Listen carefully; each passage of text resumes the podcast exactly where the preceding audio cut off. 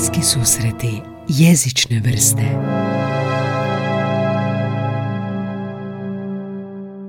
Dobrodošli u novu epizodu podcasta Bliski susreti jezične vrste. Danas imam e, čast uh, razgovarati s kolegom s faksa. Kolegom, da, do sad nepoznati. Do sad nepoznati. Vidjeli smo se često na hodnicima iz daljine, ali nikad se nismo upoznali. Da. Ja sam mislio da je neki student. hvala, hvala. rekla, rekla je prodekanica, E, mislim prije godinu dana nešto govorila nekakvoj funkciji, kolegi u nečem, da nije imala pojma e, da to uopće postoji, da je fakultet pun čuda i da čovjek stalno nešto otkriva. Ja sam baš nedavno otkrio nešto, pa mislim, pojma. pa da, Tko zna što još postoji? Boris Beck, dobrodošao u podcast. E, hvala na pozivu. Um, kad čovjek upiše Boris Beck u YouTube, dobije YouTube, da. Da, da hrpu uh, zanimljivih razgovora. Uh-huh Nedjeljom u dva, mm. bitno, podcasti, kada otvori na Google te portal, kolumne, fakultet, stranica, posudaste. Ja, imena luda nalaze se svuda. Da. um, htio bih nekako u podcastu uvijek krenemo onako od početka, iako sam na iskušenju pitati ono za jezik, što ti jezik? Možemo od jezika pa ćemo doći pa ćemo unazad. E, pa da. Um, ajmo onda ovako. Što čovjeku poput tebe koji je izražajan, mm. znači um, jezik kao alat, kao um, funkcija, sredstvo, prenošenje poruke? Da, to je, to je, taj jezik je, je neshvatljiv.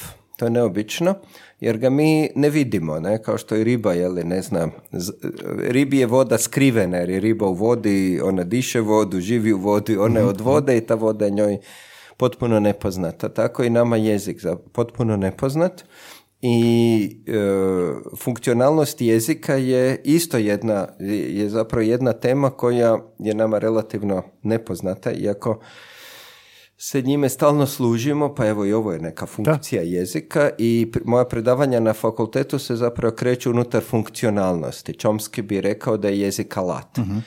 I to je svakako treba cijeniti i to to je ja, dakle, kad ja uđem u pekaru i kažem, molim vas, ne znam, croissant ili nešto, onda oni meni kažu, to je toliko kuna, ja platim, tu se vidi ta funkcionalnost mhm, jezika. Mhm.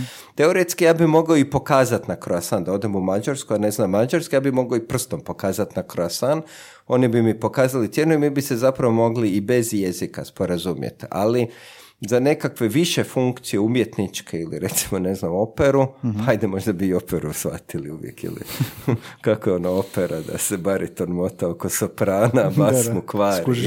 onda bi, onda bi, ako čovjek ima sluha, onda bi mogao i bez jezika shvatiti. Ali, ovaj, međutim, jezik ima i druge funkcije. I jedna od tih, je, dakle, jedna od tih ne znam, ja, evo opet sam rekao funkcije. Da, Ali možemo reći Drinking da... game, e, funkcija popita e, e, e, e, dakle, možda, dakle, jezik, jezik ima i druge aspekte, ajde da ne kažemo funkcije. Dakle, svakako je tu jezik, možda nešto što mene manje zanima, ali je zanimljivije jer, evo, radimo na fakultetu političkih znanosti, politika uvijek neki, neki odraz moći u društvu, neko želi nešto mijenjati mhm. i onda sam ja, evo, zbog predavanja sam primijetio, odnosno oživio i pokušavam i u predavanjima prenijeti barem evo da studenti znaju da to postoji svakako taj odraz jezika kao moći. uh Recimo kad vas policija zaustavi i onda, onda kaže ime, nema upitnika. On samo kaže ime, jer je potpuno jasno da on pita da vi odgovarate. uh Prezime, vozačka, mm-hmm. jel ostane u zraku. Mhm. Dakle, dakle, dakle, dakle, vi ste automatski podređeni, jer, mhm, jer, jer, jer čovjek ima vlast nad vama ili kad dođete na razgovor na, za posao, oni vas pitaju, vi odgovarate, vi ste podređeni. Naravno, to je zanimljivo, da. E, dakle, moć, moć, to je Foucault.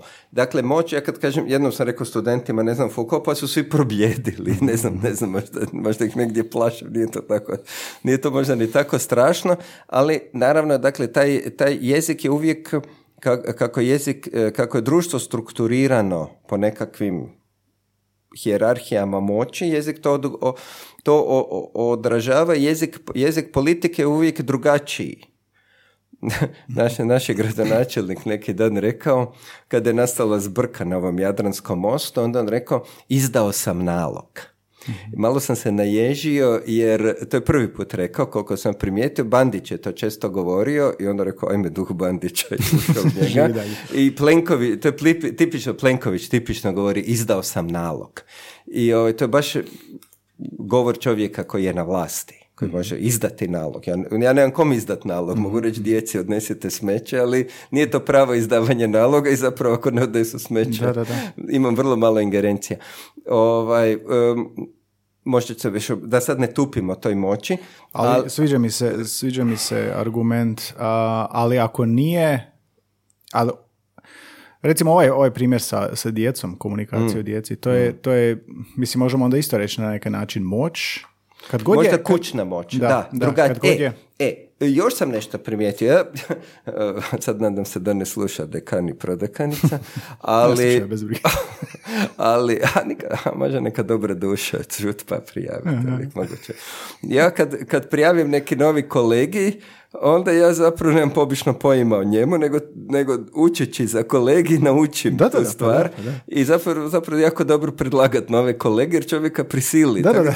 Najviše sam naučio predlažući nove kolege u kojima nisam imao pojma. Tako da, ovaj, čak i, i planiram neke kolegi prijaviti, jer ovi su mi već dojadili. Da, da, da, Naučio- treba- treba svjež. Naučio sam sve što ima o tome, ba, mislim koliko ja mogu i koliko Mhm. treba, mogu bi nešto drugo. Ovaj, dakle, jedna, jedna stvar koju sam zapravo povezio, dakle, taj Foucault je malo, malo je dosadan, jer Mhm. oni su posthumanisti i ima nešto zbilja nehumano u, u cijelom tom pokretu i u tom diskursu, smijem reći diskursu, ispričavam se. da, da. Ovaj, dakle, neš- nešto je neljudski u, u, u, u, u tom, u, tom, u tom govoru i mene lagano odbija. Ali, ali recimo ima Austin, uh, engleski je li filozof, on je rano preminuo, rano šta ja znam, mogu je duže poživjeti. Dakle, on, on je razvio onu teoriju govornih činova, uh, how to do things with words. Uh, kod- dakle, mi kad to prevedemo kako činiti stvari riječima, nije mi točno to. Neš- nešto mi nedostaje, ne znam točno reći što nedostaje.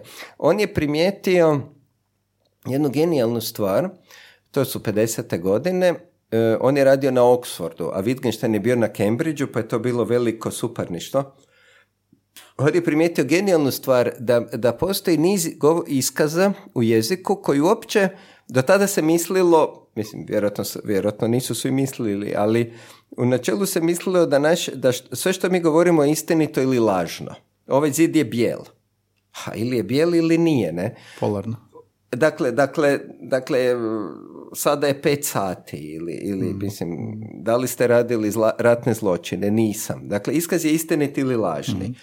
Odnosno, u onoj možda nekakvoj starinskoj verziji da pitamo Tomu Akvinskog što je rečenica, on bi rekao da je to misao izražena riječima, jel da? dakle, to je, dakle, to je neka misao i ona može biti točna ili netočna, ili, evo, otprilike. Da, da.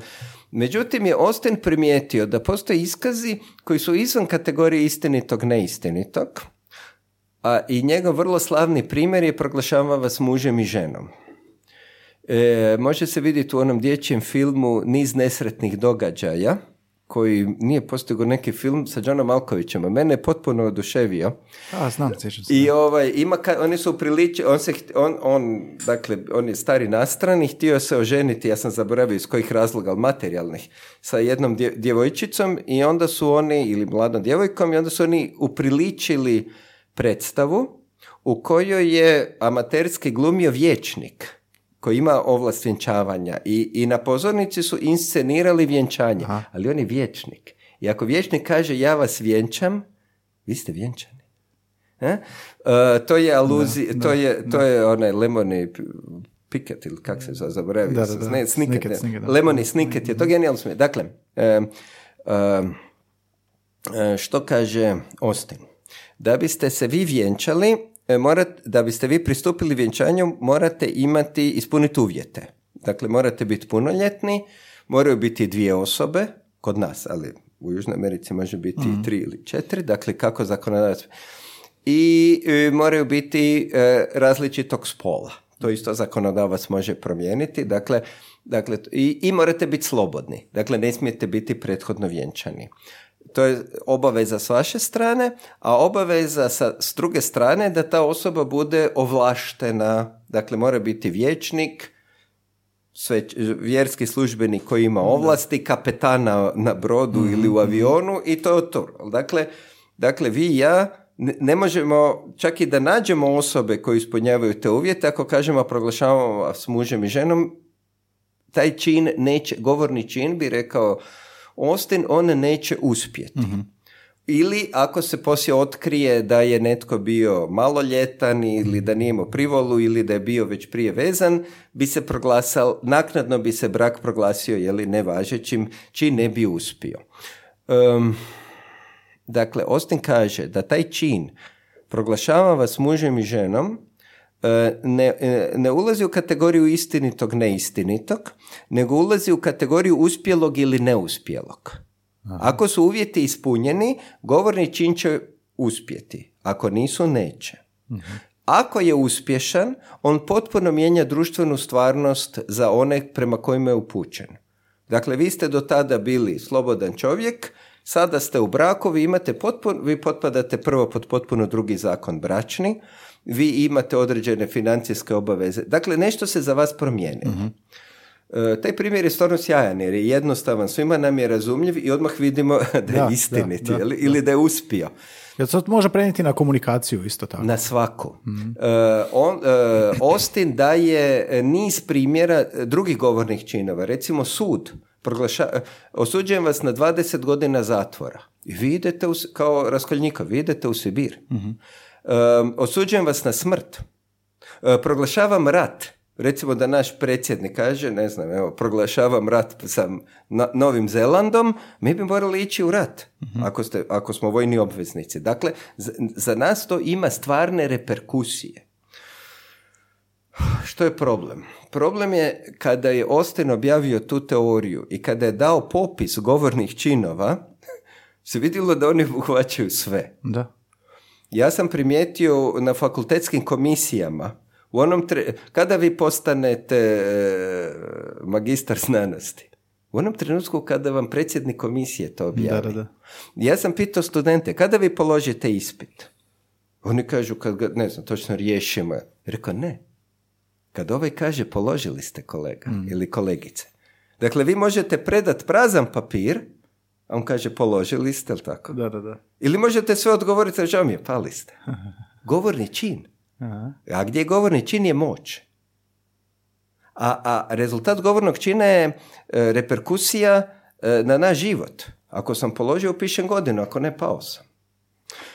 Ako, ako, ako taj uh, uh, govorni čin, on će nositi reperkusije ako je lažan, ako je neistinit. Ako ga prihvatimo kao istinitog. Ja mogu reći ne priznajem sudove partije, ali sad ne moram ići u zatvor. Jer, jer, jer on ima moć nadamnom. Uh, htio sam reći da je govor vlasti, radeći na kolegiju i na fakultetu političkih znanosti, sam shvatio da je govor vlasti zapravo po definiciji govorni čin u ovom, to su i lokucijski govorni činovi, bi rekao Austin, dakle to su upravo ti činovi koji pod određenim uvjetima mijenjaju naš život. I zato je tako privlačno biti na vlasti, jer vi riječima mijenjate svijet. Kada naš gradonačelnik kaže od 1. listopada ne smijete bacati smeće osim između 8 i 10, nema majici. Vi morate slušati. Zašto? Jer je on rekao. Možete to osporavati na sudu, ok, ali svača, mislim, Da. to je ima još upotreba jezika, ali vidim da, da, Da, da, da, je da. ova izazvala poseban interes. Da, a, a, kad smo već kod politike, često taj diskurs, pogotovo u zadnje vrijeme, vidimo da je agresivan, da je isprazan. Često, ne znam, Borna Sor mi je bio u podcastu pa je rekao da bi, da bi prosječni srednjoškolski debatant u debati uništio, ne znam, Plenkovića. Ali taj često diskurs nije, ako nije konkretan, zabranjene su vrećice, izdao sam nalog, on je često komunikacija, ne znam, svađa među političarima. Kako, kako onda opisati te govorne činove koje ne nose težinu, ne nose reperkusije, osim što plutaju u javnom diskursu i formiraju naš, naš, našu kogniciju. Da, taj politič, ja dakle sad govorim kao profesor hrvatskog što jesam, jel, a ne kao politolog jer o politici zbilja znam malo pa ništa. Uh, dakle, uh, taj politički govor je vrlo složena stvar.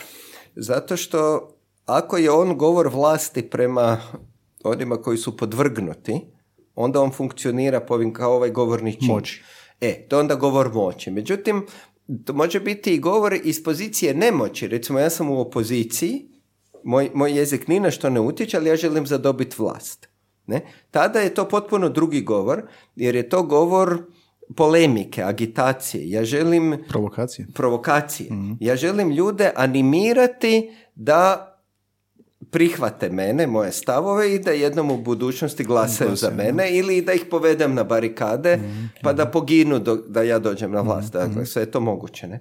Tako da ovo, ovo što ste rekli, dakle, kad Plenković u Saboru ili bilo gdje drugdje, dakle, to je ta drugi tip govora, to je agitacija, to je borba za nametanje. Dakle, tu on ipak ulazi u, u tu arenu ne kao predsjednik vlade, on je predsjednik vlade kad kaže da će dizel biti 13 kuna od utorka.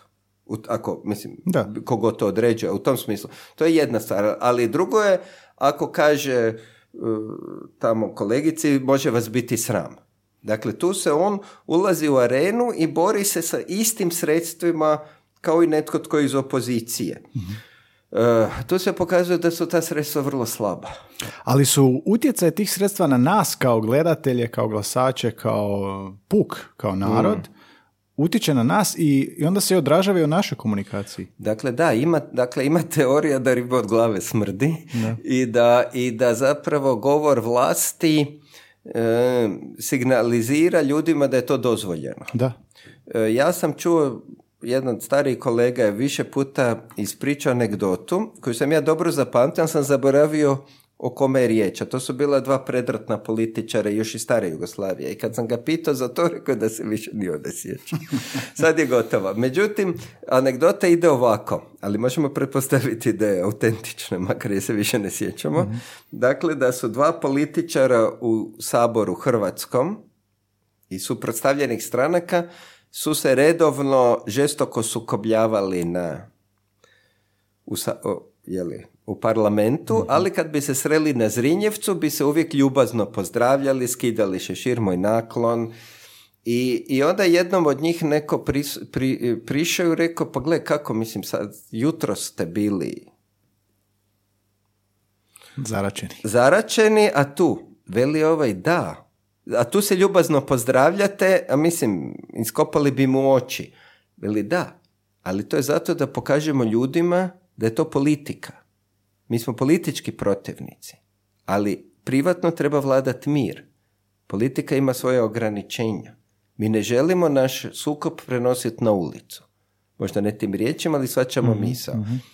Mislim da se to nekako zaboravilo na to, jel da? Mi Da, sad, da, mi ne vidimo ovo drugo. Nama, e, dakle, ta se granica briše i nama se ta drskost, bezobrazluk, mislim, Plenković kad je, kad je došao na vlast je bio vrlo, Plenković nije po naravi političar, ja bih rekao, meni, se- on je diplomat. Mhm, I, i, i kao diplo, diplo- di- diplomacija je različita od politike, opet kod jezika, zato što je jezik diplomacije uvijek je šifriran. Mhm. Zadržali su se u otvorenim i srdačnim razgovorima. Ne? Ili, i s- e, došlo je do, do otvorene razmjene mišljenja. To znači da su se posvadili. Diplomat to nikad neće reći. Oni imaju svoje šifre. I, Zato kažemo diplomatski odgovor. Diplomatski, jel da? Ono, kako kažu za stare Dubrovčane, fin sa svakima, iskren s nikim, jel da? I to je, i to je vrlina diplomata. Nika- diplomat nikad ne kaže ne, jel tako? Uvjerite da je rekao da, a kaže ne. E, kad kaže, kako ono, kad kaže da misli možda, kad misli ne, onda kaže možda, ali ne, neće reći. Dakle, diplomacija je posebna vještina i, i iako ne znam ništa o diplomatskoj karijeri Plenkovića, ja bih rekao da on ima taj dar, da on diplomat po funkciji, da je on odličan za te diskretne razgovore u četiri ovaj, zida i, i čini se da oni postiže određene uspjehe jeli, s te strane. Ovaj. E, međutim, za ovo nema živaca. Da. I, I vidim kako vrijeme prolazi, on postaje sve nervozniji, sve lakše gubi živce, postaje, dobro, arogantan je inače, ali, ali postaje, postaje drzak, postaje uvredljiv, što je stvarno ne diploma... Dakle, ono odstupa od sebe, pokušava biti nešto drugo, to nije... Ko da si on prilagodio uh, političkom diskursu Hrvatske?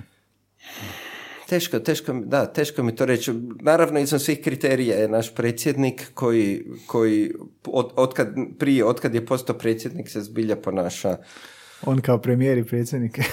dvije, to, da, to, to, to, to- dak- dak- dakle, ta, ali, ali te- ta uvredljivo se vidi i u Saboru i u Zagrebačkoj skupštini, dak- dakle, to je jedna, jedna vulgarnost, jedna uvredljivost uh, iz, izvan uh, bontona, izvan, izvan neke građanske pristojnosti, stvarno, stvarno je neobična, ali um, sličan, sličan problem imate u našim telenovelama. Dakle, naši, naši scenaristi ili ne znaju ili nemaju vremena zbog te produkcije, vrlo teško proizvode dramske situacije. Kada je situacija dramska dobro, kad vam Bergman stavi muža i ženu u sobi, oni gledaju se. Napetost, da.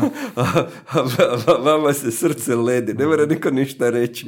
Tamo je pakao, ne? Ali, ali ovi naši to ne znaju i onda to sam primijetio da, da su našim sapunicama jako puno viće. Da, da, deranje. Deranje i ps- mora se i psovati jer, jer tako se da iluzija neke drame. Meni se čini da se u našoj politici e, stvara iluzija te drame, da nam psovke daju iluziju da nečega ima, a nema ničega. Ali ćemo vidjeti te posljedice u našem, mislim, djeci, u studentima, mi vidimo posljedice toga, to je kroz medije, to se perpetuira svaki dan, mi čitamo, gledamo to, slušamo to i to mijenja naš način izražavanja, što je prihvatljivo, što je, pomiču se granice drskosti, pomiču se granice, ne znam, diplomacije ili, ili i kolumnizma. Ja vidim kod novinara, recimo, tu i tamo, dakle, nije više tako neobično vidjeti neku psovku, neku grubu riječ.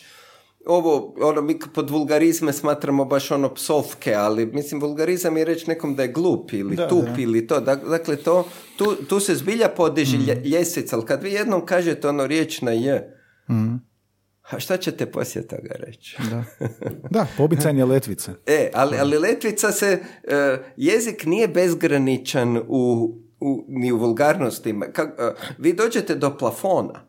E, imali ste market, pa ste imali supermarket, pa imate hipermarket i... ne, ne, Super, da, da, nema šta. Super, hiper, ultra, Ultra, ultra, market. Ne, ultra, Zanimljivo, ne. zanimljivo to, u, da. u Splitu je ultra. A što će biti veće od ultre? Znate, neka, jezik, jezik kao i mi ipak ima svoje ograničenja. Zanimljivo je, da. Progres taj. Ok, a, ajmo se malo vratiti u prošlost sada. Um, geodetska škola, srednja i geodetski faks. Gledao sam malo i u nedeljom u dva. Gdje se dogodio taj prijelaz između relativno prirodne nekakve stručne znanosti u em, taj tvoj humanistički dio, retorički, više govornički, pisački. em, gdje se tu događa spona između ovoga danas i potrebe za izražavanjem u odnosu na taj dio, taj mladenački? Ha, ne znam, čovjek, čovjek kad je mlad ide nekim putem koji mu se tada čini moguć ili realan, ali vidi da je pogriješio.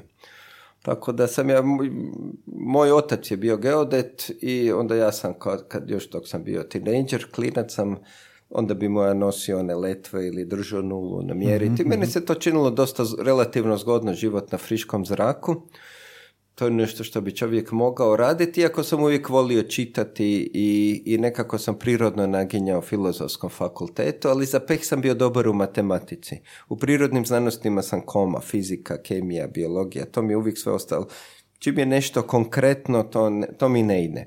Tako da sam ovaj, nekako završio nekim stjecajem okolnosti u geodetskoj školi gdje je meni bilo vrlo zabavno, moram priznati da je društvo bilo zgodno, i potom na geodetskom fakultetu, međutim sam odmah znao da sam pogriješio. Ali imam neku inertnu narav i pomalo neodlučnu, tako da sam, zapravo, zapravo sam ga završio, zbog inercije sam ga završio. I, ovaj, međut, I pokušao sam čak i raditi, ali bio sam totalno neuspješan. I onda sam shvatio da sve to zbilja nema smisla. Čovjek sjedne u vlak i onda ide u Sisak, ali vidi da ide u Karlovac. Mora sići, ali u kupeu je ugodno. jel da? A treba sići, ali kako je rekao Mače, kad se lajbek krivo zakopča, moraš ga raskopčat. Ne?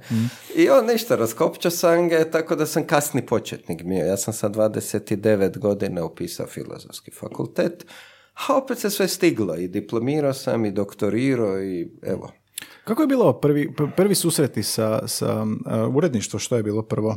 Matica Hrvatske? Vijencu?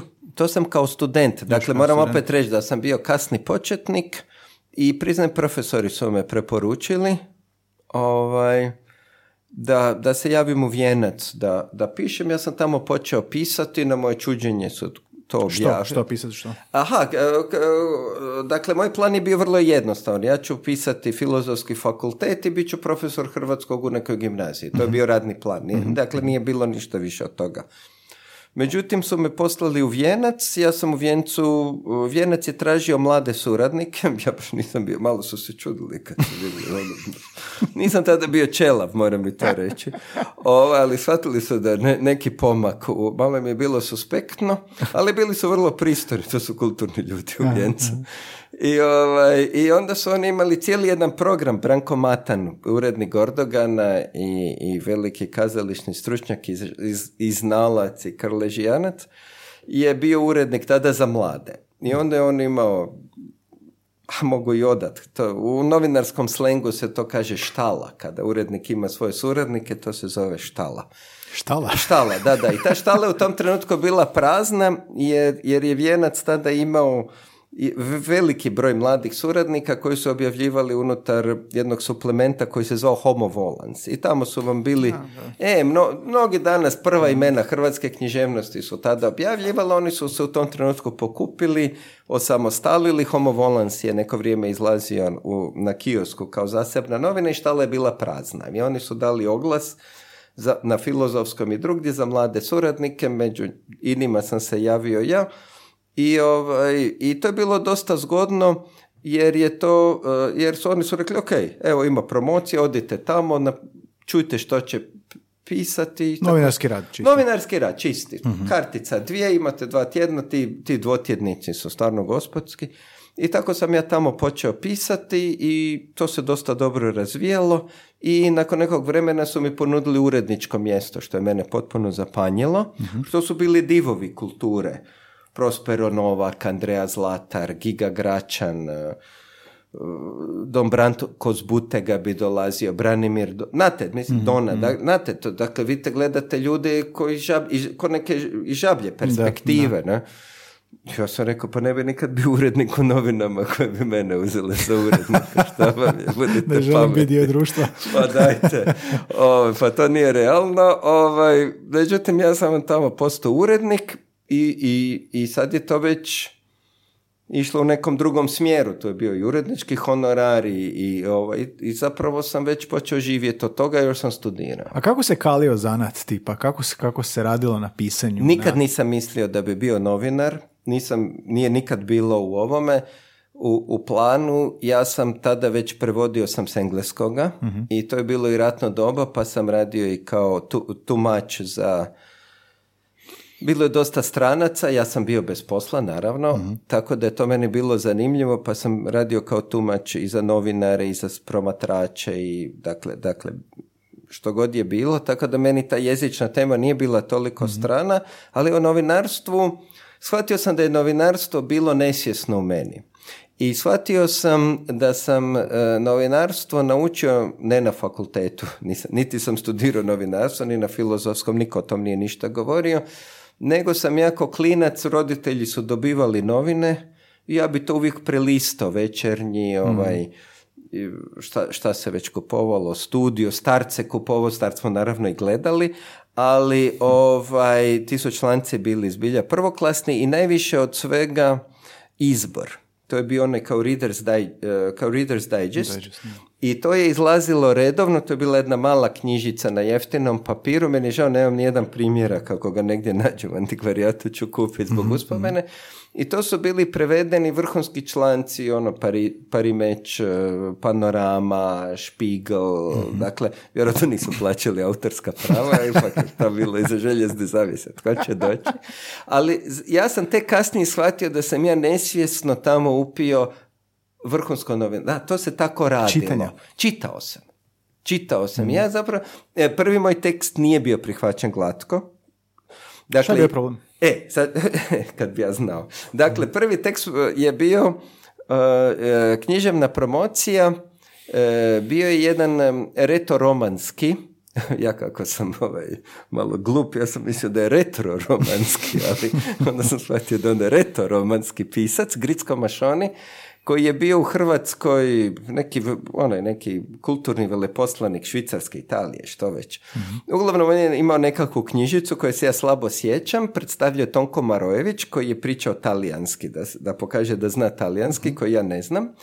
I bio je jedan vrlo poznati, e, dakle, joj, Sklero, ma, malo, malo je od korone mi mozak slabije radi, do kraja podcasta ću se sjetiti. Dobro. Dakle, jedan naš čovjek koji je iz Splita, koji je Ezul, koji je optirao 45. a tamo ima ovaj, vrlo poznatu knjižarsku djelatnost. On je govori u hrvatski, da pokaže da zna hrvatski. I ja tamo, i i supruga je išla sa mnom da mi da podršku. Dobro, ona zna talijanski, pa mi je prevodila, pod, ali razumio sam Tonka koliko god, taj talijanski je Ne. Šansu, a? Pa, pa mislim, nije to neki, nije to neki ozbiljni se. Je, da govorite, ali italijana, pa da. Uglavnom, i ja sam tamo malo zabozeknuto sjedio na toj promociji, ja sam zapisao što je bilo, malo predstavite ko je taj maš, Gricko Mašoni, šta je rekao ovaj, šta je rekao onaj, i ja sam sasta- gledao sam, e, to sam znao, budući da, e, prije toga sam ja razmišljao o spisateljskoj karijeri, uvijek sam htio pisati. Fikciju? E, fikciju. I ja sam mislio da će to biti neki put, ali nisam ga znao naći. Zagubio sam se ko onaj princ Trnoružica, grozno. I ove, čitao sam te različite knjige o pisanju i bila je jedna simpatična knjižica koju isto više nemam, Doubtfire se zvala autorica kao onaj Miss Doubtfire. A mi se baš ne palo E. Doubtfire, ovaj, jedna vrlo simpatična knjižica o kreativnom pisanju i tamo je rekla kad, piš, kad surađujete s nekim novinama ili nešto, uvijek ih pročitajte. Proučite medij. Nemoj- ono, mislili bi da niko neće slati, ne znam, aforizme u sportski tjednik ili, ili, ili priloge o samoobrani u ženski časopis, ali ljudi baš to rade. Nisu uopće pogledali. I ja sam vrlo pažljivo pročitao Vijenac, da vidim, ok, čitao sam ga i prije, ali znao sam, da vidim kako članci izgledaju, aha, naslov, podnaslov, ovo, ono, i ovaj, kako izgledaju članci i ja sam napisao nešto tako. I onako drhtavom rukom odnio Branko Matano. On je to onako uzeo, namrštio se, ima crveno ono. Nakon tog više ništa ne ispravljam s crvenom olovkom. I on je to onako, ali neki jako fini, skupi flomaster, uvijek sam mu zavidio, ne, nešto vrhunski fino. I uglavnom on je to pročitao, tih mojih četiri pasusa. Meni je trebalo jedno deset dana da napišem tih četiri pasusa.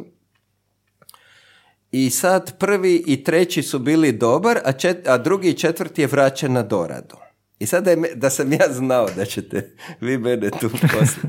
Ja bi sačuvao taj papir. A ja nemam pojma šta je bilo. A šta je to bilo tipa ona tradicionalna forma, ono, tko, što, zašto, gdje, kako, pa se spušta E, od najvažnijeg e, do najmanje e. bitnog? A ne znam, nešto sam ja napisao, nešto nije bilo dobro. Ali on je meni rekao što, da li sam ja to shvatio, ne znam, ja sam se još jedno deset dana mučio s ta dva pasusa i onda sam to poslao, odnio opet. I ovaj, međutim sam onda otišao na put, bila je u Dubrovniku nekakva zimska škola za kroatiste, pa su me i tamo poslali, tako da i ja tamo, mislim da sam možda čak tamo kupio vje- i moj članak tiska. Jel? A, Odlično. a, tako da, e, i onda se kad sam se vratio, Bran- urednik bio oduševljen. Sad mi je žao da, ja mislim, meni se činilo da su to dva ista teksta bila. Ali bila je razlika između neba i zemlje, između noći i dana, između propasti i uspjeha, nemam pojma. I, I drugu važnu stvar sam naučio, a mogu, e, mo- moram reći nultu stvar, ali ajde da se vratim na drugu, rekao je dio oprema kao naslov. na- Ja rekao, pa mislio sam da to urednici rade. Šta oprema? Pa naslov, podnaslov, čak. Ja sam Aha, samo predao tekst. aha. Ja rekao, pa ja sam mislio da to urednici rade. Ne, urednici to vole mijenjati. Da, da. I ja rekao, dobro, onda sam proučio kako to izgleda i od onda sam pisao naslov, nadnaslov, podnaslov, sve što treba. U načelu je bilo objavljeno baš tako kako sam predao. I poslije su, i, i, i, i izgleda da sam baš zahvaljujući, pokazalo se da sam nadaren za naslove. Da nisu urednici mijenjali. Možda, bi- možda smo vi i ja, ne znam, možda bi bili evropski prvaci u pucanju malokalibarskom puškom, ali nismo nikad probali. Dakle, dok nisam stavio prvi naslov u životu, nije se znalo da im, baš imam dara za to. Ne znam promijeniti, ajde znam šteker, ali ne, već pipu ne znam. Oko auta vrlo traljavo. Ovaj, za naslove znam, i naslovi su me hranili. Jer sam zahvaljujući tim naslovima sam postao i u jednom trenutku čak i izvršni urednik Vijenca, poslije sam postao izvršni urednik Zareza i jedno deset godina sam radio u Nacionalu i zapravo glavni posao mi je bio predavanje naslova. E, stavljanje naslova. Ako nas slušaju sad mladi novinari, a znam da slušaju, koji, su, koji su tajne takvog zanata? Pa To moraju upisati online tečaj, ne, šalim se. Šalim se, e, reći ću sve, e, e, čak sam i kolegij osmislio. E, imamo inova, nisam ni otkud nije, inače se ti kolegi, o, gle, odete na neki drugi fakultet, pogledajte što imaju pa. Nego šta. ovaj, i, I na našem fakultetu smo skušali da nam neki kradu ove silabuse, ali ovo sam zbilja nisam nigdje vidio, imamo izborni kolegi kratke novinarske forme. e, to je zapravo zanimljivo. Kako nap... a, la- lako napisati članak i srušiti vladu. Ali daj ti stavi dobar naslov. Da neko uopće pročita. da neko to pročita. E, vratit ću se na nulti savjet. Kad sam ja došao na taj razgovor za prvi posao, pokazalo se da sam došao zadnji. Vijenac? Da, već je to par dana bilo i dali su mi jedan papir, evo tu napiši, nije to bil- tada nije bilo ni mobitela, ni e-maila, evo tu napišite ime, adresu, telefon i teme koje vas zanimaju. I dao mi papir s jedno 40 imena, ja sam bio 42. Pa rekao, majke ti mile, pa neće me nikad pozvati. I onda sam imao privilegiju da vidim što su drugi napisali. I svi su napisali književnost. Ja bi napisao književnost. Rekao, ako napišem književnost, kako, koja mi je perspektiva?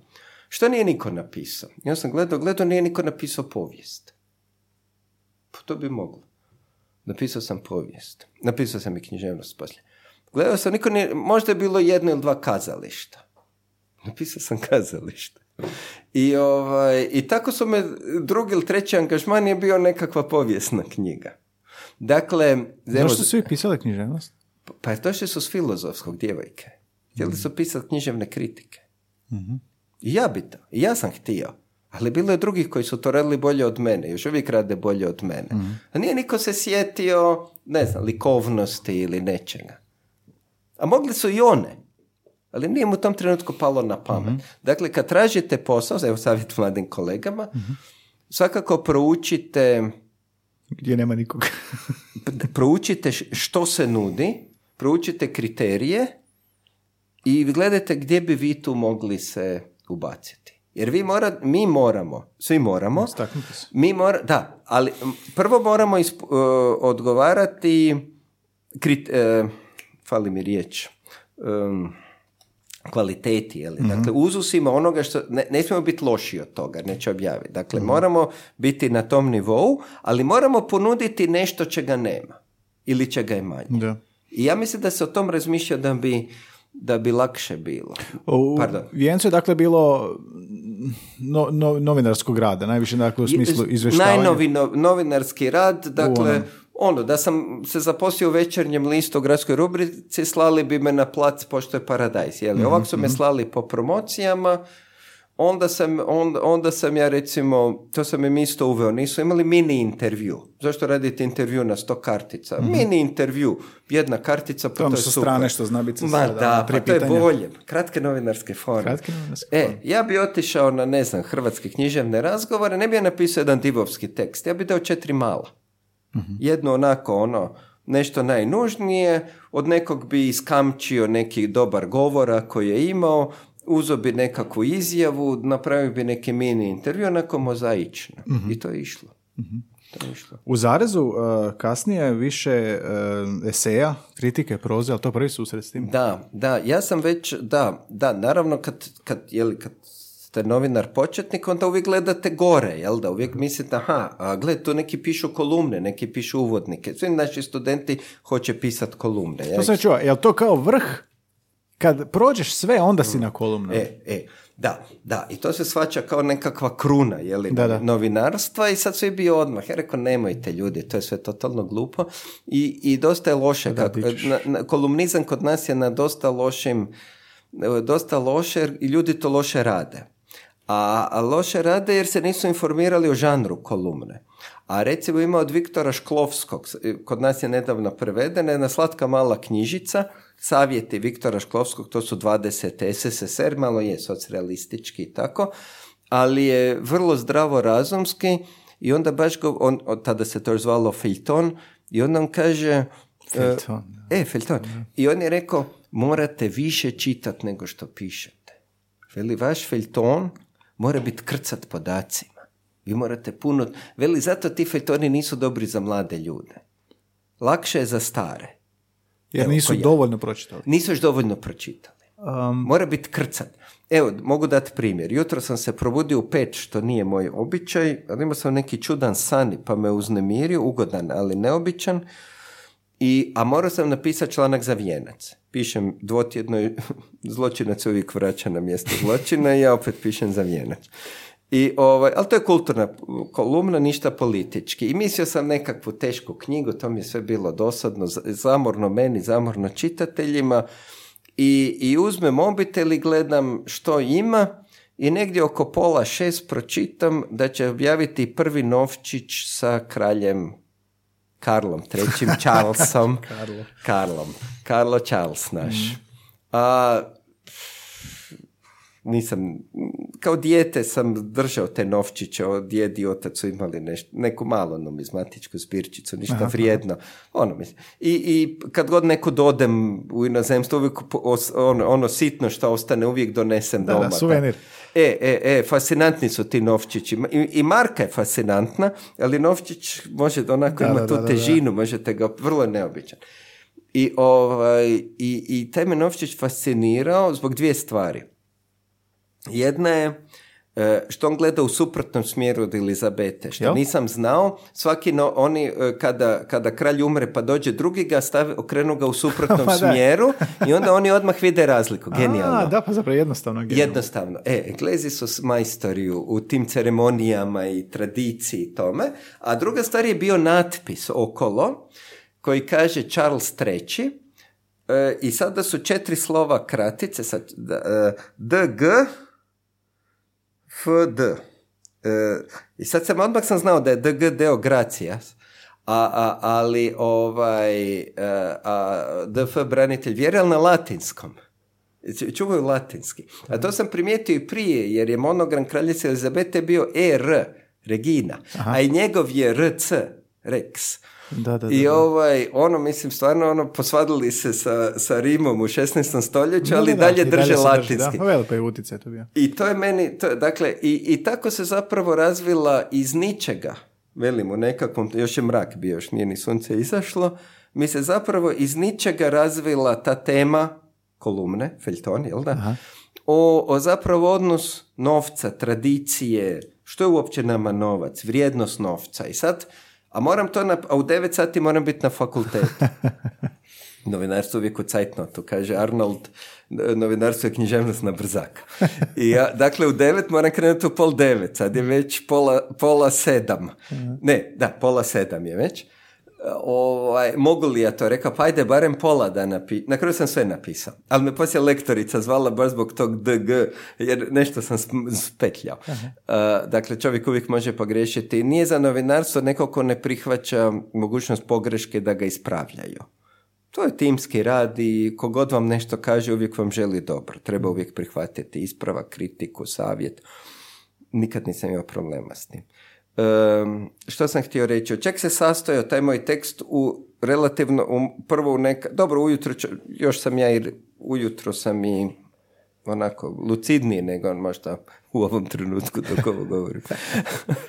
Ali on je rekao ovako, dak- dakle, prvo sam se sjetio jedne epizode, neću sad prepričavati, od Joze Kljakovića iz njegovih zapamćenja nešto suvremenom kaosu. Nešto više puta su mi ljudi rekli da je to dosta zgodno, ja sam to prije jedno možda dvije godine pročitao do pola, onda mi je postalo zamorno, ali baš sam se jedne epizode sjetio iz toga. Sjetio sam se, ovaj, javio mi se, je li moj djeca tim novčićima i kako, kako čovjek ima taj, je li dodir s tim novcem, kako je to nešto neobično, je li opet jezik, vidimo temu jezik, moć, vlast, komunikacija, novčić kao sredstvo, oni šalju neku poruku. Pročitao sam brdo to, e, ali morao sam pročitati, jedno pol sata sam čitao cijelu povijest britanske kraljevske riznice, onda ništa od tog nisam iskoristio, ali, ali mor, morao sam pročitati i drugo sam se sjetio, mislim da sam to čak prije rata čitao, ili možda 90-ih od uh, Keneta Galbraitha, fascinantan je, on izvrsno piše, piše o toj ekonomskoj povijesti koju ja baš ne znam puno, ali fantastičan je stilist i divan je. I kod njega sam u povijesti novca sam pročitao za taj fenomen, to, jutro sam našao to i kovnica novca se britanska s time mučila, to je bio taj fenomen da se zapravo taj stari novac se kovao u biti ručno. Oni bi napravili leguru, ali ona se utiskivala, onaj lik se u biti ručno utiskivao, mislim nije bilo strojno. Da. I te su legure bile mekane, stari novčići su bili mekani, a bili su od zlata i srebra. I onda je bilo ih vrlo lako ostrugati. Uzmete malo zlatnik ili srebrnjak pa malo ostružete. Mhm. Ili, veli, ili čak bih se mogli staviti onako u neku kesu pa, pa ih protresete pa vam uvijek ostane malo prašine no kese. I tako su ih ljudi osiromašivali. U krajnjoj liniji su ih čak gulili. Uzmete, kao jabuku se moglo guliti. Imali ste poseban aparat, za, poseban nož za guljenje novčića. Gulite ga. I, i, I vrlo mnogo starih novčića je sačuvano u tim reduciranim izdanjima. Uguljeni. I da vas ulove da gulite novčiće bi vas objesili jer je to bilo jednako, ali vam ostane srebra. Uh, I to je bio nerješiv problem u staro doba. I vrlo mnogo, no, dakle, da smo sad vi i ja u nekakvom srednjem vijeku i da se bavimo nekom trgovinom i prodajemo deset novčića, bili, neki bi bili bolji, neki bi bili srednji, neki bi bili dosta stanjeni. Mhm. A ipak se novac doživljavao kao, ne kao simbolična vrijednost, nego kao stvarna. I to je bilo nezgodno. Što su ljudi radili? Možda sam malo zabrazio. Ali, ali ok, vratit ćemo se. Um, što su ljudi radili? Radili su, uh, radili su to da bi one bolje novčiće ostavili za sebe, a ove lošije bi probali uvali drugima. mm Dakle, ako Kao ja sad... novčanice podarane u kafiću. da, ili mi danas, danas se isto događa sa mjenicama. Recimo imam u portfelju deset nekih mjenica, jedna, dvije, tri su turbo pouzdane, njih ću ostaviti sebi, ali ova dva, tri neće nikad to vratiti. Mm. Njih ću, s njima ću probati nešto platiti. Uvalit ću ih drugome. I bio je lik u, 15. u 16. stoljeću, Gershon, ako se ne varam se zvao, engleski koji je skužio e, da loš novac istiskuje s tržišta dobar. Ako ima dobrog i lošeg novca na tržištu, ostaće samo loš jer će dobar ljudi trpati u džepove. Zašto to pričam? To se događa u politici. Imamo dobri i loše ljude. Dobre ljude će institucije zadržati, a ovi loši moraju kolati. I gdje završe? U politici i mediji. Kad smo politike i medija, nacional, um, pomoćnik glavnog urednika, što su već rane 2000-te, jel? Dobro, to zvuči raskošnije nego što je zbilja bilo. Jel? Ali kulturna rubrika. To sam ja napisao, da, da ljudi ne misle da sam se bavio špionažem, jer sam dolazio neke krugove, kaže ovo čovjek iz nacionala, onda ne bi niko sa mnom htio, onda bi ljudi izašli van ili nešto. Ovaj, to su naravno, e, dakle, dakle, e, dakle, ja sam u tom, u tom trenutku sam bio bez posla, Zare se nije dobro razvijao, Aha. mi smo, čini mi se, bili uspješni u nekom kulturnom smislu, ali u financijskom vrlo loše, i ovaj, dobio sam ponudu iz nacionala da im radim naslove. Opet naslovi. Naslove. Naslovi su me prehranili. I ja sam ovaj, nakon nekog okljevanja na kraju ipak sam se jeli odvažio. Moje iskustvo iz nacionala je vrlo dobro. Ovaj, postao sam tamo urednik na desko, jedan od četvorice. Uvijek su preveliki je to pogod za samo jednoga. U, to, to znači, dakle, kako je bilo pomoćnik, jel? mm odnosno urednice, sina Karli je bila urednica, dakle Puki je bio direktor firme, mm-hmm. ovaj Pukanić za mlađe slušatelje, Ovaj, tako da sam ja, sam se, uglavnom sam se gledao držati, jeli možda nekih kulturnih tema, sportske sam zamolio, svi su znali da o nogometu ništa ne znam, tako da to jednom sam dobio nogometnu temu i to su neko mi vrlo opr... jer svi su bili normalni ljudi zauzeti, veli Boris, možeš, ima nogometna tema, hoćeš li ti to moći? Pa rekao profesiju, i opet sam zeznuo.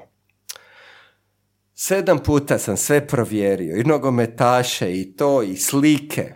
I šta sam zabrljao? Jedan od tih nogometaša u međuvremenu promijenio klub.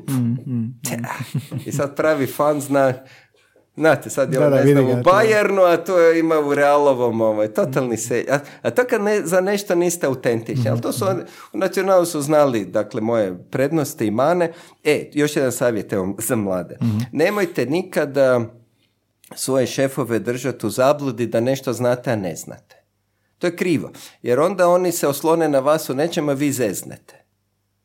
Ako ono, ono što znam, za to jamčim, stručan sam, radim najbolje što... Ako nešto ne znam, ne, Ne budi znam. arogantan. Ne znam, evo, nogomet ne znam. I, i mislim, mislim da ta jedna fer, naravno ne smijemo previše puta reći da nešto ne znam jer će nas Da, ne bi dobili posao.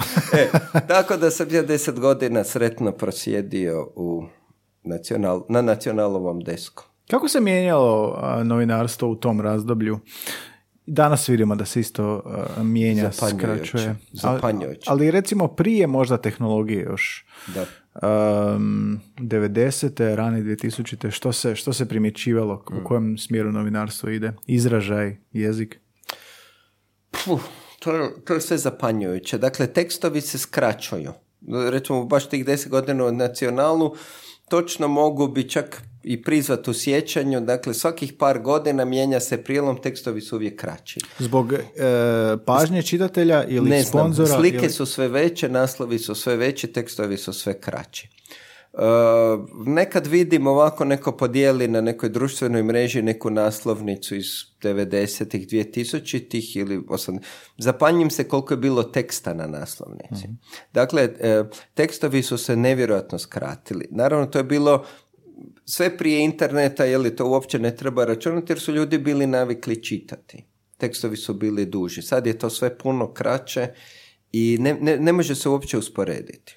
Ne, ne, ono, ono što je najgore, najgore za novinarstvo je zapravo dolazak društvenih mreža, Google, YouTube, dobro, Google nije društvena mreža, uh, financijska propast jer su se oglasi preselili na Google i YouTube i ovaj, Facebook ili možda i druge mreže, nisam sad to, naravno. Dakle, točno onaj, onaj manjak, eh, onaj gubitak oglasnih prihoda u medijima je identičan viš, eh, eh, oglasnim prihodima interneta. Dakle, potpuno jasno što se dogodilo. A, a istovremeno društvene mreže ili prenose medijski sadržaj bez, ikakvog, bez ikakve naknade. Meni je to zapanjujuće da se to moglo dogoditi, ali prošlo je, zločin je napravljen, zločin bez kazne je napravljen, ne možemo više natrag, mi smo se svi navikli da sve bude besplatno.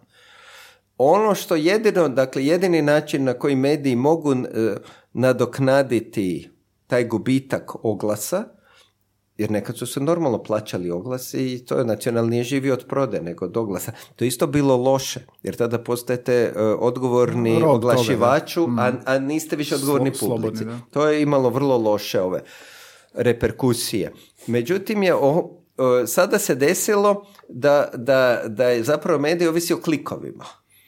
Taj klik je gotovo beznačajan financijski, dakle morate ih imati vrlo mnogo, klik, klik, klik, klik, klik i računa se da će taj klik zbog onog banera koji se vrti donijeti određeni prihod. Prema tome vi morate proizvoditi tekstove koji izlazivaju užasno puno klikova, a to će biti neka ludost.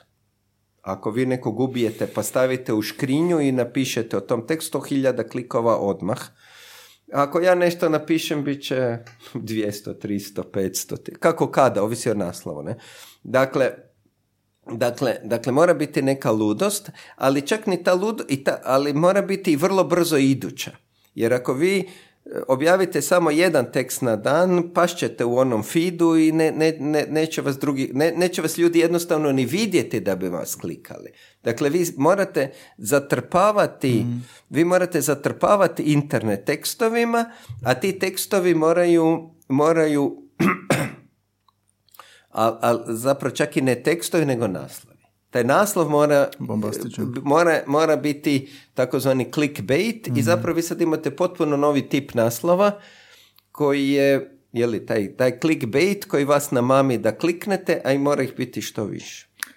Ali digitalni oblik tog članka koji je, kada usporedimo s onim tiskanim oblikom, koje je on okvire dobio osim ovog što smo rekli, osim ove a, a, a, skraćivanja, jel, jel Gledajte, ima fantastični, kako bih rekao, jedna fantastična stvar je da zapravo više nema cenzure. Vi, nekad bi, nekad bi neko mogao nešto utajiti, sad je to gotovo. Što god se dogodi, vi napišete Twitter, e, tweet ili nešto, izađe van. Dakle, dakle informi, naša, dakle, ko- mi možemo govoriti o krizi novinarstva u smislu pisanja stila ili kvali, ne, ok, ali, ali svakako moramo reći da, da smo mi sada tisuću puta informiraniji nego prije. Jednostavno, vrlo teško je nešto, ne, teško, nemoguće je, dakle, sve pukne. U tom, da smo mi sad zbog tog sretni, to je potpuno druga stvar. Ali više se zna, brže se zna, vi odmah znate. Ja sad, evo, mi sad tu jedan sat pričamo, tko zna što se sve već dogodilo. Naravno, to ubija klasične medije. Jer, jer ono što ja danas popodne pročitam na, na svom mobitelu, to će biti sutra u novinama, ujutro, a možda na večer u dnevniku, ali najvjerojatnije dan kasnije u dnevniku. a već se međuvremeno dogodilo. Međuvremeno, I to već otišlo u sedam smjerova. Ali kad um, govorimo onda recimo, dobro, ajmo sad malo u kolumni se vratiti, htio bi, Ok, htio bi vidjeti. Nisam do- ja znam da nisam dobar sugovornik jer nikad ne, dapače, odgovaram na dapače. pitanja. Ne, ne, ne, pa je, je, odgovorili smo na pitanja. Samo sam htio pitati za kolumne. E. Um, puno istraživanja, puno čitanja, rekli smo. A, što Da. se događa sa, sa, sa, je li kolumna slobodnija stilom u odnosu na tradicionalnu ne, novinarski izvještaj o događaju i koliko je kolumna danas, uzevši u obzir ovo što smo rekli, da se sve skraćuje, da je sve kraće, jasnije, brzo, um, koliko je kolumna onda žrtvovana u tom pogledu? Je li to zadnji nekak, zadnja nekakva oaza slobode, stila izražavanja, širine? Ovako, dakle, dakle n- e, e, novine su nekad si mogle priuštiti da novinar nešto istražuje.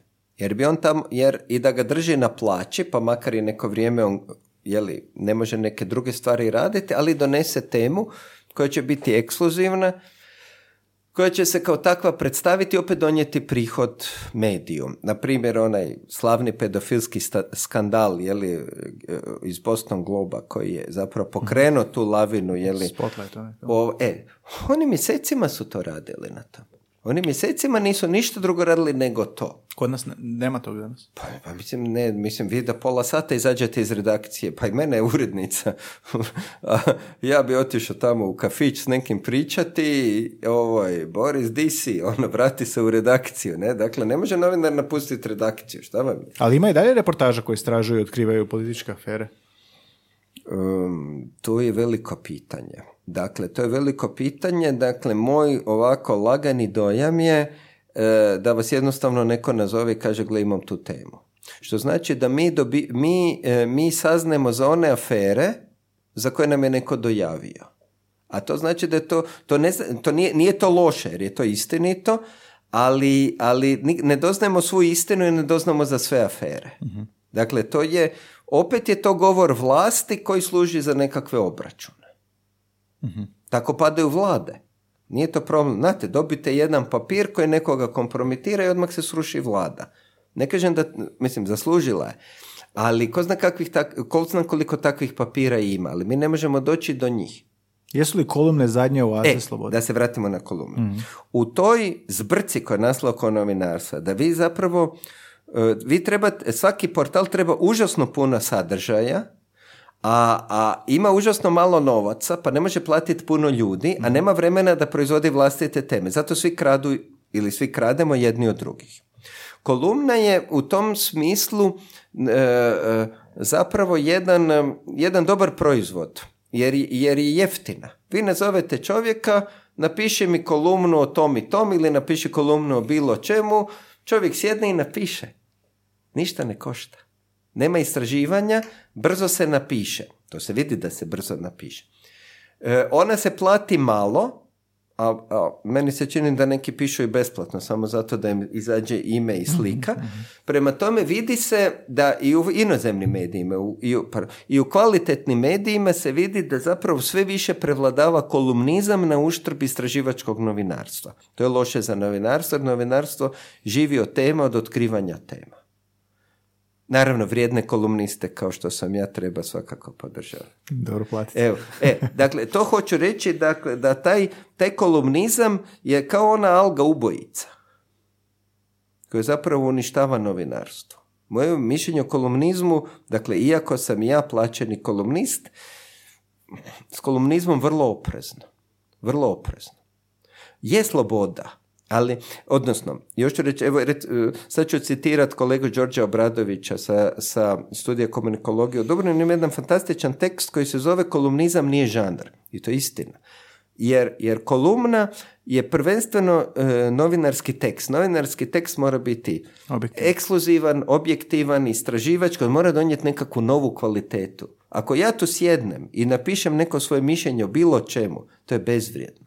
Znači, kolumna ne može biti subjektivna. Ko? Kolumna ne može biti subjektivna. Može biti, ok, može biti subjektivna, ok, može biti subjektivnija nego inače, ali mora biti argumentirana, mm mora biti istražena, mora dati nekakve podatke, argumente, topose, brojeve, citate, nešto čime će ona meni dati neku dodatnu vrijednost. Je li kolumna, cilj kolumne natjerati na promjenu mišljenja, stajališta? Mislim da se tu pretjeruje. Mi imam, meni, dakle, čak i neki vrhunski kolumnisti, vrhunski stilisti, vrlo poznati, da sam ne, ne govorim mhm. previše imena, ovaj, mislim, na, na kraju vam ništa ne, nemate neki drugi sadržaj nego ja, ja, ja. Mhm. Misli kao ja, misli kao ja. To, to nema nikakvog smisla kolumne prvenstveno novinarski istraživački članak. Da li ćete vi to istraživanje provesti u biblioteci, na internetu, u svojoj glavi, ok, nema veze, ali mora biti neka dodana vrijednost. A onda argumentacija znači. Argumentacija bi morala biti. Neke morala biti korektne. Ja mhm. vidim puno lažne argumentacije, puno tih retoričkih trikova, smicalica koje, koje nisu u redu. Koje dolaze iz nekog motiva više. Možda, možda čovjek i ne zna bolje, možda misli da je to ok. Uh-huh. fikcije je bilo, jel da? Um, knjiga um, Metak u srcu Svetog Augustina, Mrtvaci pod poplunom. Kako je prelazak na, na, na fikciju, na pisanje? U odnosu na nešto što je objektivno, što je argumentirano. Je li, je li to, jesu li to srodne, srodne vištine? Pisanje, pisanje pisanje, pisanje, novinarstvo je uvijek pisanje u nekom kontekstu, jeli, u za neku publiku.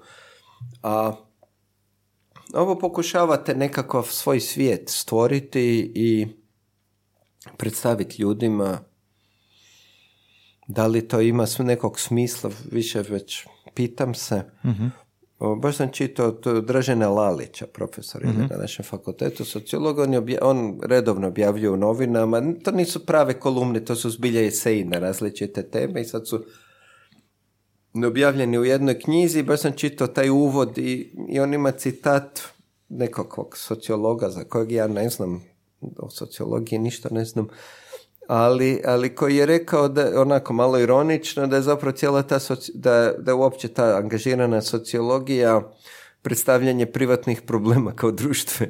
Ali to mi, ali to mi se sviđa, to je jako dobro. Zapravo svi to radimo, ali kolumnist svoje privatne, ali to je jako dobro. I ovaj, to bi baš me, baš me to zamislilo, ovaj, tako da u tom smislu nema razlike između novinarstva, kolumnizma i, i, i fikcije. Mm-hmm. Autori ste muzikla za djecu. Uh, Grič već, jako lijepo ime. Yeah. Um, zašto musical? Moja prva ljubav je književnost i kazalište i kad sam bio mlađi mislio sam da ću se više baviti tome. Mm-hmm. A zašto Nisam. musical baš? Slučajno ispalo, upoznao sam kolegicu iz Zagrebačkog kazališta mladih, mm-hmm. Škuflić Horvat, Ines, ona je imala jednu grupu i htjeli su napraviti nešto, neku predstavu za mlade, budući da su bile djevojke, mogućnosti su bile limitirane. Radnja se mogla zbivati, ne znam, u bolnici, ludnici, ženskom zatvoru ili, evo, rekli smo, može vještice, može vještice. Pa smo onda, i onda smo, to je bilo vrlo zgodno. I onda smo zamislili neku radnju, možda sam je čak i ja zamislio, i onda smo rek, dali uh, djevojkama u grupi, jeli, kazničnim radionicama da improviziraju. Evo, napravite nešto. Ja sam tamo sjedio i zapisivao, slušao, tako da je u, u toj nekakvoj suradnji jeli, tih kazališnih grupa i mene i, i Ines je zapravo nastala jedna predstava u ZKM-u koja je bila relativno dugovječna.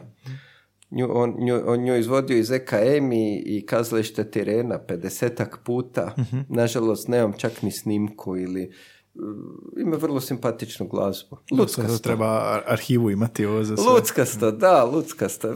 Kazalište je lijepo. Fakultet političkih znanosti, rekli smo. A, zanimljivi su kolegi, kratke novinarske forme smo spomenuli. To je najnovija akvizicija, to smo ove godine imali studenti, odnosno Šta, što su primjeri kratkih novinarskih forma? Pa, pa ono što bi se reklo, je li lingvistički ili tekstološki, um, oni mali žanrovi, recept, horoskop, vremenska prognoza, mislim, ono, napisat ćeš mi kolumnu, napiši ti meni horoskop u pet rečenica, da ja tebe vidim majstore. Je to nekakav, nekakav način poučavanja onog sažetosti, da, Heming, da, Hemingwayskog? Da, Svaka riječ, ono, e, svaki viš, svaka riječ viška je zločinu. A to je vrlo teško, jer uh, sjećam se ono sa studentima rada, sa učenicima još rada, uh, esej 250 riječi. 500 je lakše nego 180. Pišem ti dugo pismo jer nemam vremena za kratko.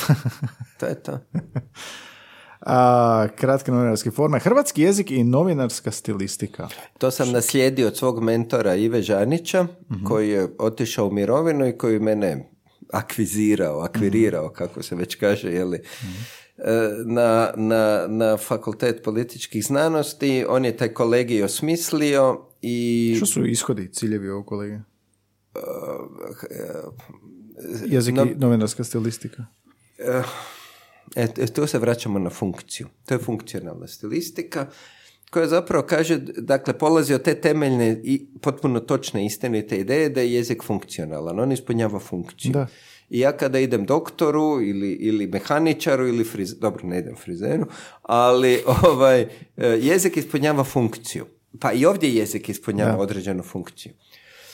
O, za razliku od jezika pjesništva, ljubavi, zagonetki, mhm. bajki, basni, čarolija, koji, liturgije, koji ispunjava neke druge funkcije, ili možda i nisu funkcije. Dakle, Ali novinarski je Vraćamo se na funkciju. E, pa uopće na životni. I tradicionalna funkcionalna lingvistika je izabrala neke funkcije e, zato što e, mi u životu sve radimo ekonomično. Ako, ako, mogu do, ako sam od, tu na Vrbik došao iz Zvonimirove, zna se kojim putem je najracionalnije doći. Nisam išao preko Pantovčaka, jer bi bilo neekonomično. Mi govorimo onoliko koliko je ekonomično. To je ona greška što se desi u vrtiću ili osnovnoj školi ili možda kaj, reci to punom rečenicom. uh U govoru uopće ne postoje rečenice, nego postoje samo iskazi, ali svakako ne postoje, ni, ali da postoje rečenice ne bi bile pune. U koliko sati ti ide vlak? Moj vlak ide u 8 sati. U 8. Jer je to ekonomično. I, I to je prirodna komunikacija. Dakle, ekonomičnost... I autentično, da. E, ekonomičnost kom, funkcije, dakle, funkcija je ekonomična, zato je funkcija, funkcionalna, i e, naš život je e, prefabriciran. Mi već imamo prefabricirane funkcije. I, I zato je veliki dio naše komunikacije predvidljiv. mm E, na primjer, mi ćemo se školovati. Prema tome je potpuno jasno da ćemo mi imati jezik u nekoj obrazovnoj funkciji, znanstveno ili akadem. Mi ćemo, mi ćemo ići, mi ćemo čitati zakone, sudjelovati, e, imat ćemo neki kontakt sa državnom upravom, sudovima, to je administrativna funkcija mm. jezika. Ne? Prema tome, te funkcije su već opisane u literaturi, znanstvena, mm. akademska ili obrazovna, E, akademska.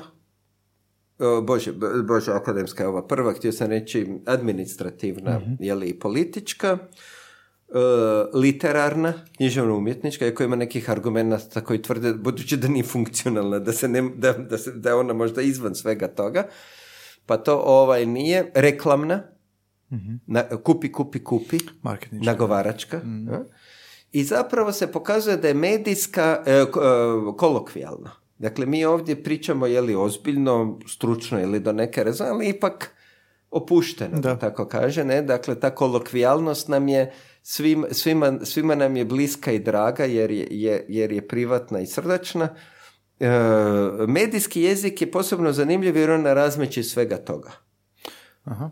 On, on izvješćuje o vlasti, administraciji, pa on prenosi jeli, one govorne činove o kojima smo Da, da, govorili, da. ali prenosi te političke polemike, izvješćuje o zakonima. On, iako primarna funkcija medija nije obrazovanje, nego informiranje, eventualno zabava, ali svakako postoji i obrazovni sad, mislim, znanstveni sadržaj, imate informacije o dijetama, na primjer, ili vremenska prognoza, ili, ili otkrilo se nešto u svemiru, dakle nama ulazi taj znanstveni diskurs. E, imamo kolokvijalni, kada ljudi jeli neki intervju i dakle nešto zabavno bude opušteno, svakako bude reklamno, ovaj, pa i politički glasaj, glasaj, glasaj, jeli, ili pa i crkva ima svoj vjeruj, vjeruj, vjeruj, jeli? Dakle, dakle, taj medijski jezik se i pokazuje kao vrlo, vrlo jedna složen amalgam, amalgam različitih tih funkcija, može se opisati i meni se čini da sad, naravno sve napreduje ili se mijenja moda, pa će, pa će sad na filozofskom će govoriti o diskursima, ne o funkcijama, ali o tome smo već rekli, to, to Foucault.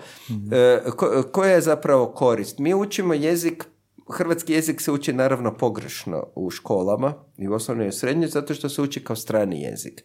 Pa učite, ne znam, šest funkcija instrumentala ili nešto što je besmisleno ili učite padeže, nikad, nikad, niko od nas nije pogriješio u padežu. Ovaj, to ako ste iz Niša, onda ćete pogriješiti u padeži, ali, ali mi nećemo.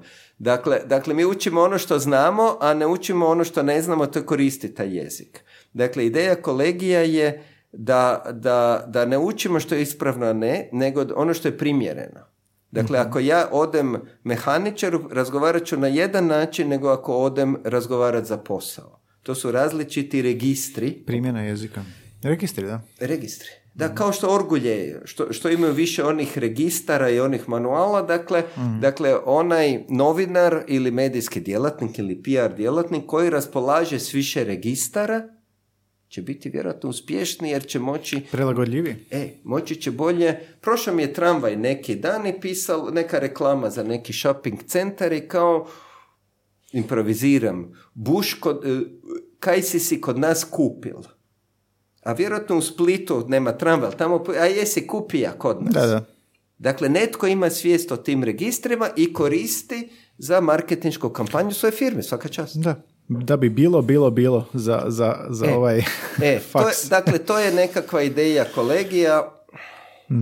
A, kak je raditi sa studentima? Vidim još esej 2, esej 4, uvod u internetsko novinarstvo. Što primjećujete kod studenata u smislu jezičnog izražavanja i Manje- izazovima? Malo čitaju. Čitaju malo, čitaju premalo. I onda kada treba napisati pet rečenica, onda ja vidim da se ista riječ ponovi u tri rečenice. Nema sinonima. Onda vidim da je ta rečenica tvrda. Subjekt, predikat, objekt, točka. Ko kveljo kad piše. Subjekt, predikat, objekt, točka. Onda se one ne znaju spojiti. Nema fleksibilnosti u tim rečenicama jer se nema iskustva s čitanjem, a ako se pokuša napraviti neki duži tekst, a to isto vidim i na internetu, ne? onda se ne zna, ne zna se komponirati. Nemam osjećaj za kompoziciju. A da se čita, onda bi se vidjelo, učile bi se riječi, vidjele bi se rečenice, Ali čitanje novinarskih ili raznovrsnih ili svega, književnih? svega. Možda čak književnih. Možda čak književnih, jer, jer, jer su maštovitiji, bogatiji su, neobičniji su i daju vam, daju vam više iskustva. Kakvih to posljedice ima za budućeg novinara? E, Pa tekstovi su, tekstovi su čudni, tekstovi su siromašni riječima, dosta su loše sklepani, ima, ima puno viškova nekih čudnih, nisu ekonomični. Koliko se može na tom raditi ako fali taj aspekt čitanja koji se cijeli život zapravo razvija? ne treba raditi zato što jer ni publika ne čita pa ne primijeti. Da. Ne treba. Krug. Ne treba, zato ja vrlo često vidim tipfelere u naslovima najvećih portala. Ne smeta. Ne? Dakle, moj djed, da, da ste mog djeda pozvali, tu on bi došao s košuljom, i moj otac bi još došao s košuljom i kravatom, jeli. Ja dođem u majici i u sandalama. Opuštam, opušteni smo, ne? Dakle, i u jeziku postajemo opušteniji. Ušao je sleng, ušle su psovke, a sad ulaze i pogreške. I niko nas ne pita ali to dobro ili loše. I Ne nije ni primijetimo, nije bitno. da. E, e, primijetimo. Vidio sam, išao sam baš, kuplung mi je otišao na auto, išao sam kod mehaničara i tamo je veliki jumbo plakat, dvije slike, primijetiš razliku, ali je napisano pogrešno, primijetiš. Dakle, oni su čak tiskali jumbo plakat s pravopisnom pogreškom. I nisu prim, primijetiš. A nije ni publika, nije niko primijetio. Da, da, da. Zanimljivo je to zapravo. Šta Dakle, greška prestaje biti greška. Da. Ulazimo u razdoblje bez grešaka. E, nevidljiva je, kao onoj ribi vode. Um, Boris, uživao sam u ovom, um, proletilo mi vrijeme i totalno sam se unio u neku sferu da, evo i pivo smo popili.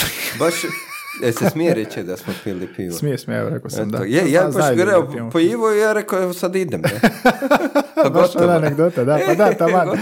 Snimamo za jedno pivo, trajanje jednog piva. Nije to, a, da, ako, ko, ups. Da, a ne bih previše htio samo David za ovaj prevod Biblije, A. jer znam da je bilo već jednom Mogu ja i bez piva o tome. Da, ali idemo malo samo o tome, e, dakle, tamo ste bili kao konzultant za stil, to sam čuo u jednom intervju ili negdje, novi prevod To je Biblije, jedna politička formulacija. jel? E, da, radi se ova, dakle, radi se o ovome, ajde, mhm.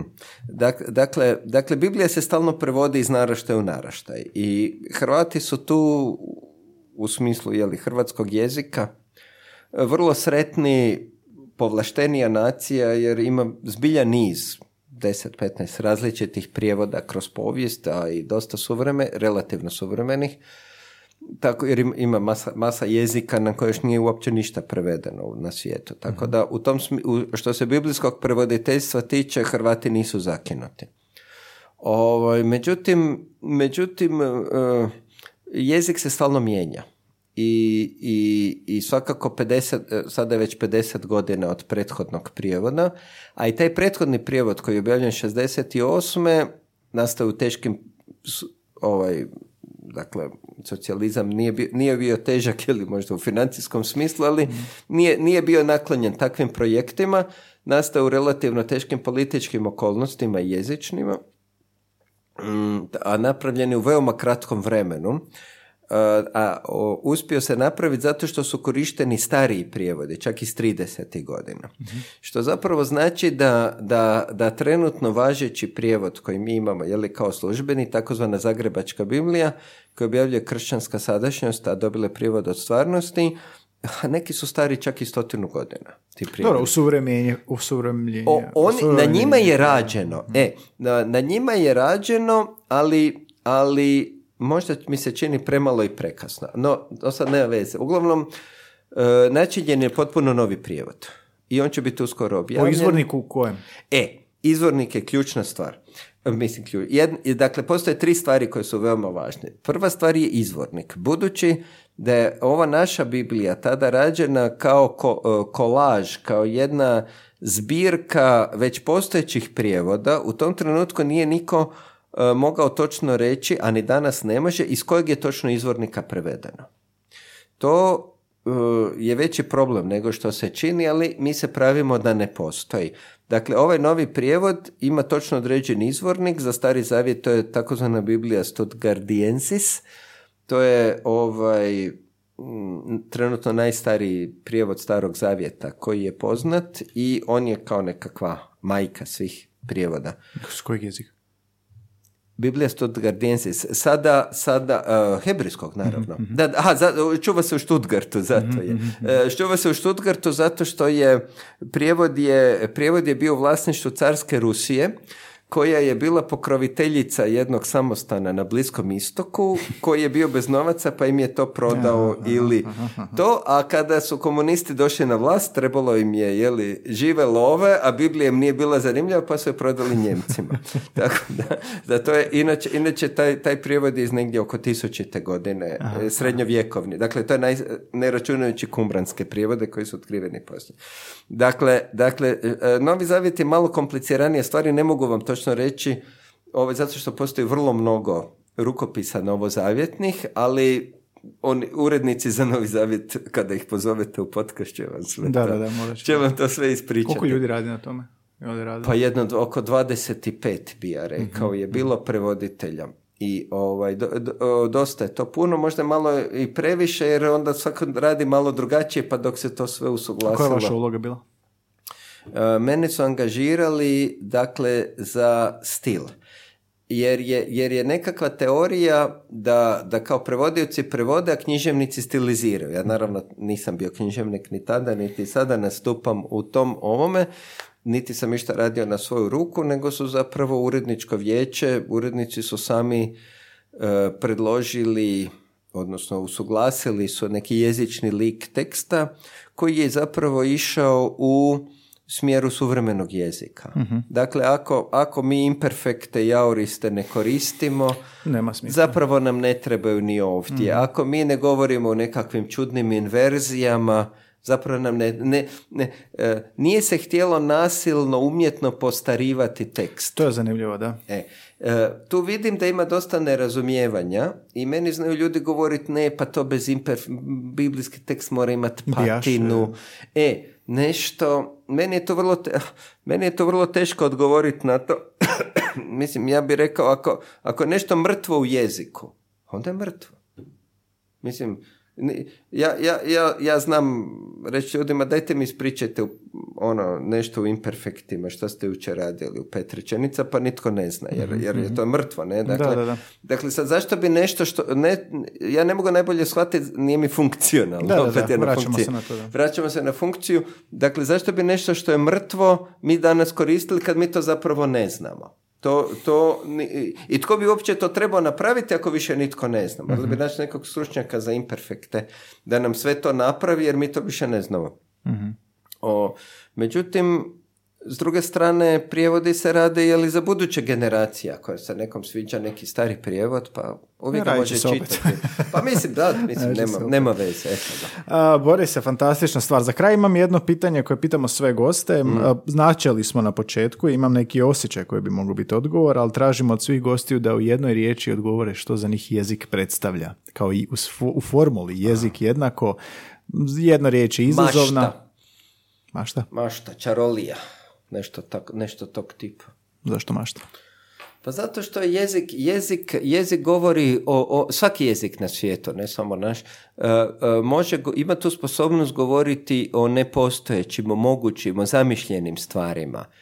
I, I mislim da je to nešto najvažnije što jezik je naravno funkcionalan, ono, po danu, ali zapravo po noći, kad mi ostanemo sami, ja mislim da taj prostor razmišljanja, taj prostor jezika je zapravo isti onaj prostor u našoj duši koji je prostor svetoga, koji je prostor molitve, koji je prostor obraćanja nečem onostranom. Jezik nas tu neće, neće, ovaj, e, neće nas tu ostaviti na cjedilu. Mhm. Jezik je stariji od nas. On je bio prije nas i kad mi umremo on će ostati jezik nas može voditi u prostore koji su veći i dalji i bolji od nas.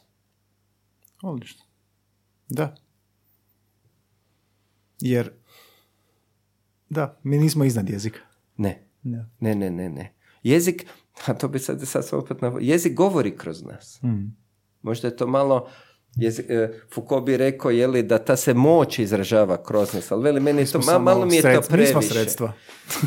Zapravo, je, jezik govori, jezik je mudriji od nas. mm Bach je mislio da glazba prolazi kroz njega. mm Jezik, jezik ide kroz nas.